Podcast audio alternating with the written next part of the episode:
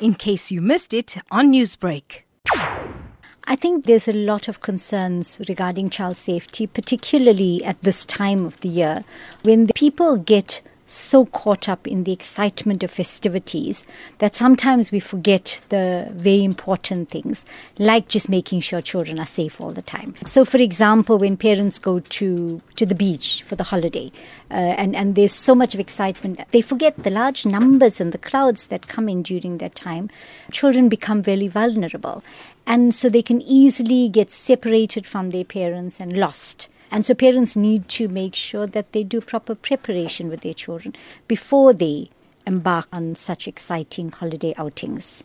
If a child goes on holiday, how can parents prepare the child we just take for granted that the child is going to a relative's home, it's family, what could happen is the attitude that we all take. But we know for a fact, and research has proven, that most abuse of children, particularly when it comes to sexual abuse, has happened by the very people who are close to children.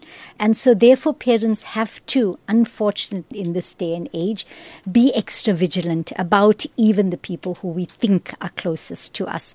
So, parents have to prepare their children and just give them some very simple techniques, you know, by just saying to them, make sure, for example, when you go into the bathroom, the door's closed, check out before the child goes, where's the child going to sleep? Because if the child's alone in a room, then it provides opportunity for somebody to go in and there's harm. Are there going to be other children around? Keep in touch with your child is very important during the holiday while they're away because as a parent, you know your child. You know them as a person. You know if they're bubbly or they're shy. And so the parent on that telephone call, and nowadays with, with the cell phones, you can do video calls. So you can see your child doesn't look right or you can hear they're not sounding right.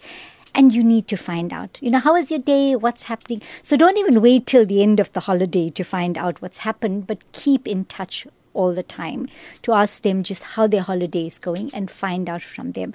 And I understand parents don't want to make the whole holiday sound like it's, oh, we have to be careful of everybody. There are mostly very good, caring relatives out there. But if you're just vigilant about that and you know where your child is and you know the people you're sending your child with. Newsbreak, Lotus FM, powered by SABC News.